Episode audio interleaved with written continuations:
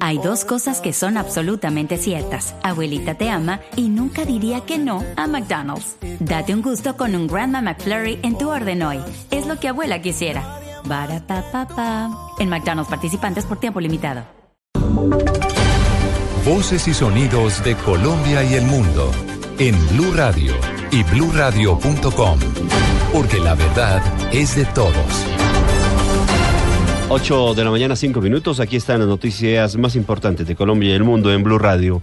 Hay preocupación en las autoridades de salud porque ya se confirmó que hay 30 mujeres embarazadas en el país con el virus del Zika. Los detalles con Laura Quiseno. El Instituto Nacional de Salud confirmó a la fecha la notificación de 13.531 casos con sintomatología del virus del Zika en todo el territorio nacional. Hasta la semana epidemiológica 1 del 2016 se han notificado 776 casos confirmados por laboratorio distribuidos en 28 de los 36 departamentos del país. De acuerdo al último informe del instituto, en Colombia, 30 mujeres gestantes tienen el virus del Zika y se han notificado 560 mujeres sospechosas de tener la sintomatología. De las 560 mujeres gestantes, 429 fueron notificadas por clínica y 101 gestantes notificadas como sospechosas de la enfermedad. Se ha confirmado la circulación del virus en 178 municipios del territorio nacional, de los cuales 82 con el 46,1% corresponden a la región central y 37 con el 20,8% corresponden a la región caribe Laura Quiseno, Blue Radio.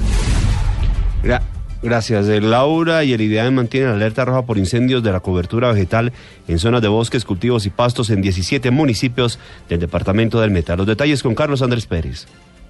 En alerta se encuentran los organismos de socorro y las autoridades de 17 municipios del departamento del Meta por posibles incendios forestales. En el departamento ya se han registrado 29 incendios de cobertura vegetal en los municipios de Puerto Gaitán, en la Sierra de la Macarena y en el sector del Ariari. Así lo confirmó el teniente Fernando Martínez, coordinador del Cuerpo de Bomberos del departamento. Ya se han presentado algunos incendios de cobertura vegetal en la capital del Meta. Tenemos el reporte de dos incendios de cobertura vegetal atendidos y tenemos el reporte consolidado de 29 incendios de cobertura vegetal en el departamento del Meta, los más eh, mayores que se en el sector de Puerto Gaitán, más de 250 hectáreas consumidas en cultivo de aceite de palma. En las últimas horas, la Oficina de Gestión del Riesgo de Villavicencio registró cinco incendios en la capital del Meta de baja proporción, pero se encienden las alarmas porque estos, al parecer, en su mayoría, fueron provocados. En Villavicencio, Carlos Andrés Pérez, Blue Radio. Gracias, Carlos Andrés. La alcaldía de Medellín desistió de trasladar las oficinas del 123 y la Secretaría de Seguridad al edificio Mónaco, la propiedad del extinto capo Pablo Escobar. El polémico cambio había sido impulsado por la anterior administración. La información con Cristina Monsalve.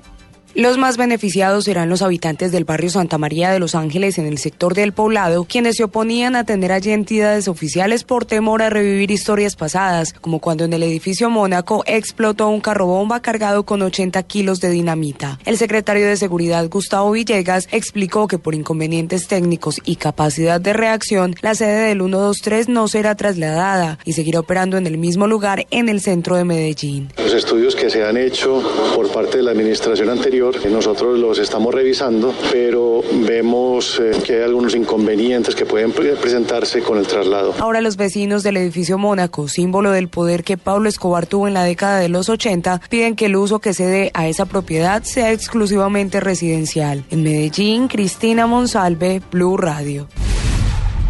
El gobierno confirmó que antes de mitad de año ya estarán listos los diseños de nuevo sistema de acueducto para la ciudad de Santa Marta. La información con Kelis Castro. El ministro de Vivienda Luis Felipe Henao confirmó que en tres meses se conocerán los diseños del sistema de acueducto de Santa Marta que permitirá traer agua desde los ríos Toribio y Córdoba. Señaló que el proceso de construcción durará 18 meses. Ministro de Vivienda cuando empiecen a llegar de nuevo las lluvias y esta temporada de lluvias nos dé la posibilidad de no solamente tener el caudal hídrico en las fuentes de, los ríos que nutren Mamatoco, sino también darnos la oportunidad con lluvia de ir construyendo el acueducto que más o menos va a demorar 18 meses. Esta sería una de las soluciones definitivas a la crisis de agua en la capital del Magdalena. Desde Santa Marta, Kelis Castro, Blue Radio. En noticias internacionales, eh, prisiones de Argentina están en alerta por posibles fugas en los centros penitenciarios del país. La información con David Gallego.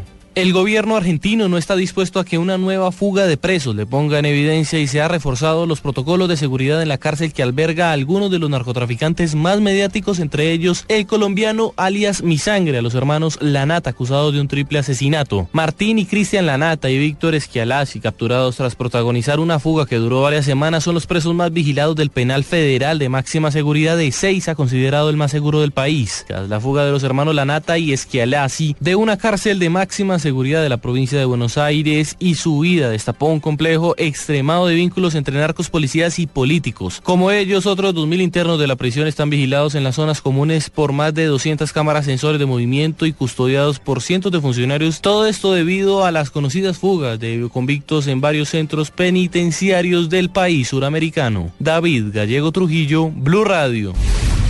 Y en los deportes repasemos lo que será la agenda del fútbol europeo del día de hoy, donde actuarán algunos jugadores de la selección Colombia. Pablo Ríos.